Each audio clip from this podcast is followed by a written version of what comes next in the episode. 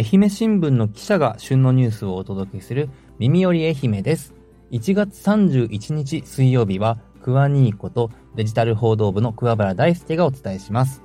もう今日で1月も最後ということで、あっという間の1ヶ月だったんですけども、あの、1月の私を振り返ってみるとですね、ちょっと12月にコロナになった後遺症なのかわかんないんですけど、なんか体調が優れなくて、ずっとなんか鼻が詰まってるとか、こう、体がだるいとか、匂いがしないとか、そんな感じの症状が続いておってね、本調子じゃなかったんですよ。匂いは今もあんまり 戻ってないんですけども、まあ、体の方はだんだん、あのー、良くはなってきてて、あの、最近は、ちょっとエンジンがかかり始めたんですけど、ちょっとコロナでダウンしてた期間の仕事の溜まり方が結構半端なくて、もう、なんとか、あのー、遅くなった分を取り返そう、取り返そうと、やってたら1ヶ月終わったという、えー、感じでございました。なかなか慌ただしい人好きでした。まあ、この間、子供もちょっと体調崩したりして、実は今も、あの、子供感染性胃腸炎みたいな症状が出てて、あの、本調子じゃないんですけども、まあ、そのあたりの、あの、面倒もですね、妻と一緒に見たりです。まあ、ちょっと主に妻に、あの、今回は見てもらってて、あの、非常に助かるんですけども、まあ、子供の体調不良もあって、なかなか思うように仕事も進まず、えー、帰ってバタバタするという1ヶ月でございました。まあ、2月はもう少し、こう、穏やかにというか、あの、サクサクと自分のペースで、あの、仕事を、あの、進めていけたらなと思っております。はい。えー、オープニングはこんなところで、えー、今日はですね、えー、私が書いた、えー、記事を2本、ごめんなさい。私が書いた記事じゃないですね。あの、私が書いた記事1本と、他の記者さんが書いた記事1本、計2本ご紹介していきたいと思います。まずはこちらです。新 nisa スタート、FP に聞くということで、えー、1月から始まった新しい少額投資非課税制度、新 nisa の話題なんですけども、えー、私がちょっと早く出したい出したいと以前の放送でも言ってた記事が、えー、昨日今日と、えー、配信に、2本ですね、配信になりましたので、えそちらをご紹介したいと思います。えこの記事は愛媛新聞オンラインの、えウェブ限定コンテンツスペシャル E の記事として配信したものです。ちょっとまず前文を読んでみますね。2024年1月、少額投資非課税制度 NISA が大幅に拡充されました。拡充後の制度は新 NISA と呼ばれ注目を集めています。新 NISA のスタートを機に投資に興味を持った人もいるのではないでしょうか。そこで FP オフィス作る代表で資産運用や生活設計などに詳しいファイナンシャルプランナーの内田さんに新 NISA で変わったことや注意点などを教えてもらいました。はい。えこういう前文で記事が始まります。えー、昨日配信した記事では、新 NISA で何が変わったのかとか、NISA をめぐる注意点などを、えー、詳しくご紹介しております。で今日あ配信した記事の方では、若い人向けにですね、投資を始める前にはどんな準備をすべきかとかですね、えー、どういう金融商品があって、どんな選び方をしたらいいのかなどなどを、え、解説しております。詳しくは、あの、記事の方を読んでいただけたらありがたいなと思うんですが、かいつまんで、えー、ちょっとご紹介していきますね。まずそもそも NISA って何なのっていう、まあ、ご存知の方も多いと思うんですけど、NISA とは、投資をして出た利益に、え税金がかかりませんよっていう制度なんですね。本来であれば、投資をして利益が出ると20%ぐらい税金で持っていかれるんですけども、NISA で投資をすると、出た利益には税金がかからないんですね。そして、新 NISA としきりに言われてますが、これはどういうものかというと、従来の NISA よりも投資できる金額が増えたり、え、利益が非課税になる期間が、あの前の NISA は、えー、その期間が決まってたんですけど、えー、新 NISA では利益が非課税になる期間って高級化されました。まあ、そういう制度変更もあったりして、まあ、投資をやりやすくするための制度変更ということで、まあ、結構、あのー、いろんな人が投資をしやすくなったなぁと、個人的にも思っています。で、まあ、投資に興味を持つ人も増えているんじゃないかなと思うんですけど、まあ、やったことない人からすると、投資って怖いイメージもあると思うんですよね。あの、自分が投資したお金よりも、結果的には減っちゃうんじゃないか。まあ、こういう元本割れって言うんですけど、そういうのが起きちゃうんじゃないかなっていう不安を持つ人もいらっしゃると思います。あの、怖いと思うのはとっても大事なことだと私も思っています。ただ、その上で、えっ、と、その元本割れが発生する可能性を減らす工夫もあるんだよっていうのも同時に知ってもらえたらなと思います。その工夫が長期投資と分散投資というものでして、まあ、これもちょっと長くなるので、詳しくは記事の方で読んでいただけたらと思うんですけども、まあ、こういう工夫をしていけばですね、え必ずしも元本割れが、まあ、起きないとは言えないんですけども、あの、元本割れする可能性を減らして、自分の資産を育てていく、大きくしていくことも決して不可能ではないんだよという点も、えー、踏まえた上でですね、あの投資について考えていただけたらなと思います。えー、そして今回の記事ですね、まあ、今日配信した記事は特に20代、30代で、えー、これから20年以上かけて、え自分の将来の蓄えを、えゆっくり作っていきたい人を主なターゲットに私記事を書いているんですけども、えー、前編の方は、えー、昨日配信した記事の方は、えー、比較的幅広い年代の方に参考になる情報だと思いますので、あの40代以上の方はぜひ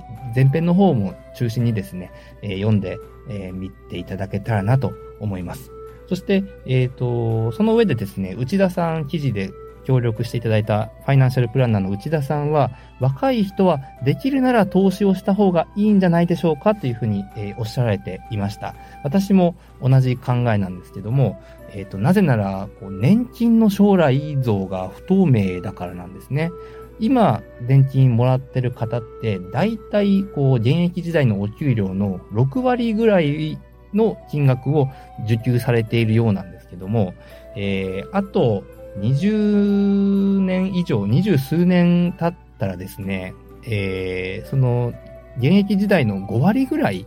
えの受給額に落ち着きそうな見込みなんですね。制度自体が崩壊することはなさそうなんですけども、どうしても現役世代が減少していくので、えー、もらえる受給額も、えー、減っていくというのが見込まれている中で、まあ、若い人は時間を武器にできるので、えー、その時間を武器に投資をして少しずつ資産を育てていくというのがいいんじゃないでしょうかっていうふうに内田さんおっしゃってました。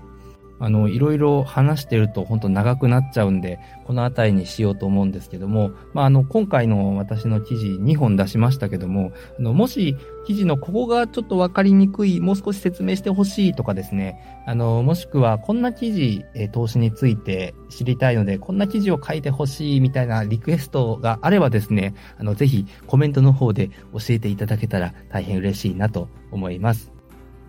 でまあ、今回、投資の記事を2本出したわけなんですけども、まあ、若い人は、えー、できるなら投資をした方がいいんじゃないかというようなことも書きましたけども、あの投資をしないといけないというわけでは全くないので、あのそのあたりはぜひあの誤解なさらないようにしていただけたらなと思います。え投資を自分でするかどうかっていうのは、あの正しい情報をご自分で調べられて、で自分で考える必要があります。えー、そういうところで自分のこうリスク許容度というか、え、投資をしても大丈夫かな、やってみたいな、もしくはやめといた方がいいなというこう自分の結論に従って決めていただくのが、まあ、一番いいと思いますので、まあ、そういうことを考える判断材料に今回の記事をしていただければ大変嬉しいなと思っております。えー、まとまりませんが、えー、私の1本目の記事のご紹介はこれで終わります。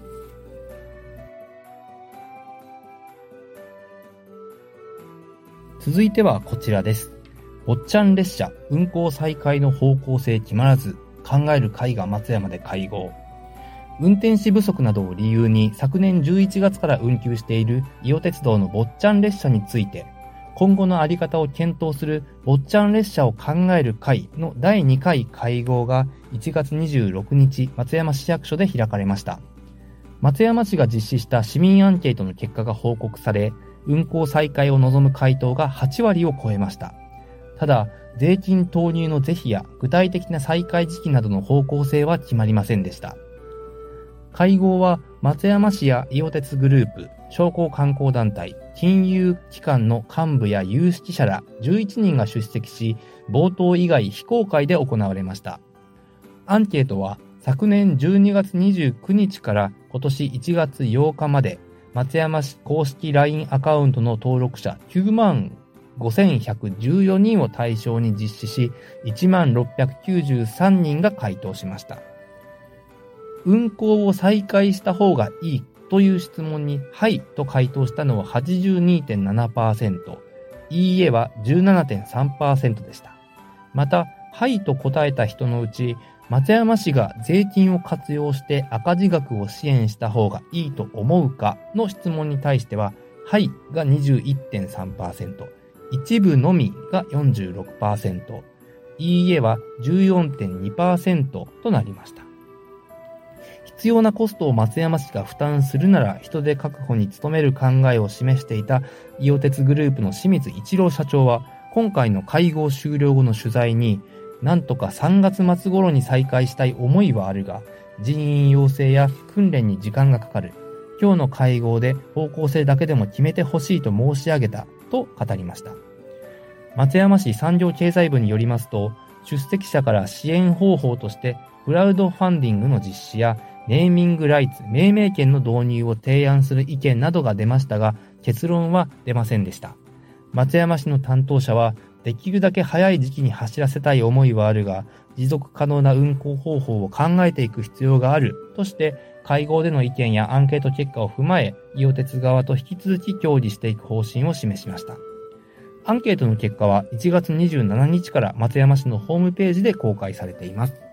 はい。昨年11月から運休している伊予鉄道の坊ちゃん列車、えー、に関する市民アンケートの結果が明らかになりましたというニュースをご紹介しました。えー、運行再開に8割の方がですね、えー、再開した方がいい、えー、というふうに回答をしていてですね。で、まあ、また、税金を投入することの是非についても、まあ、はいが21.3%、一部のみが46%なので、まあ、6割以上の方が税金を投入すること自体には、まあ、理解を示したという結果にはなっています。まあ、その金額によって、この答えも変わってくるような気はするんですけども、まあ、税金投入する価値があるというふうに市民の6割ぐらいは思っているのかな、どうかなという結果が一応出たということなんですね。あとは、この結果を受けて、坊ちゃん列車を考える会が、まあ、どういう方向性を示すか、また、松山市自身がどういう判断を下すかというのが焦点だと思います。えー、次回のこの会合の日程はちょっと入ってきてないようなんですけども、えー、まだわからないんですけども、まあ、ちょっと予算の面で言うと、来年度の予算であったり、まあ、今年、今年度の分の補正予算は、もう固めきっていないといけないぐらいの時期なので、えー、3月末頃の再開っていうのが、まあ、可能なのかどうかっていうのは、ちょっと今報道で出てきている情報だけで見ると、うん、なんか厳しいかなという気がしないでもないです。これ個人的な見方ですけど、まあもしかしたら松山市の方で、あの、もう枠を取っている可能性もゼロではないので、ちょっとまだ何ともわからないんですけども、あの、まあ今後、おそらく年度内にはもう一度会合あるんじゃないかと思いますし、一定の方向性も出てくるんじゃないかという気はするので、そのあたりがまた明らかになったらですね、こちらの放送でもご紹介したいなと思います。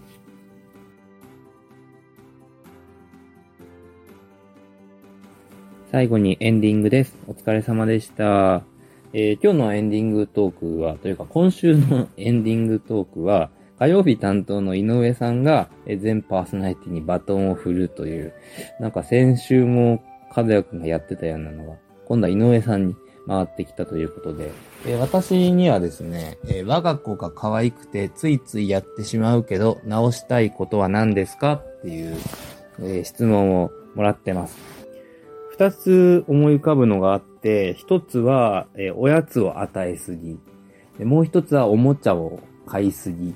問題ですね。あのー、当然ね、あの、おやつもおもちゃも節度を持ってあげなきゃいけないのは、重々分かってるんですけど、あの、特におやつは、こうお皿を持ってですね、台所にやってきて、うるうるした瞳でですね、私を見つめるわけです。で、パッパ、バニャニャとか、パッパ、リンゴとか、みかん、お菓子の名前もなんかふわふわとか、アンパンマンとか、そんな感じでおねだりをされると、そうかね、そうかね、あげようね、みたいな感じで、ついついあげちゃうんですよね。で、それを、こう、要求を拒むと大泣きするので、それをなだめるのも大変なので、そういうのもあってついついあげてしまうんですよね。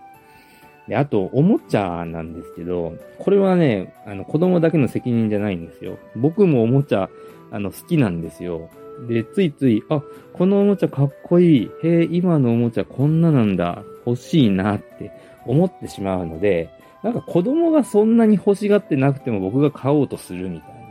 妻も結構そういうところがあって、あ、なんかシンカリオンの新しいやつが出てる。めっちゃかっこよくなった。欲しい。とかって妻から LINE が来て、え、でも子供は欲しがってるの？って聞いたら、全然興味がないみたいって言われて、じゃあまた今度にしようよ。って言ったら、残念なりっていう LINE がまた来るっていう。ちょっと夫婦揃っておもちゃへのハードルが低すぎるというか、こう、律しきれてないところがあるので、その辺は直したいなと思ってます。あの、でもね、おもちゃを買った時の子供の、こう、うわーっていうこう喜んだ声が、やっぱね、可愛いんですよね。それをまた聞きたいがためについついこうおもちゃを買いそうになるんですけど、まあちょっとそれはね、あのー、買いすぎなんで、ちょっとうち本当に、あのー、注意して、なるべく減らしていきたいなと思っております。はい。えー、我が子が可愛くてついついやってしまうけど直したいことはこの二つでございました。明日2月1日木曜日は、八頭編集部の秋山優作さんが担当します。えー、では今日の番組ここまでです。最後まで聞いていただいてありがとうございました。この番組は平日は毎日旬のニュースをお届けします。ぜひフォローをよろしくお願いします。お相手は愛媛新聞社デジタル報道部の桑原大輔でした。それではまた明日。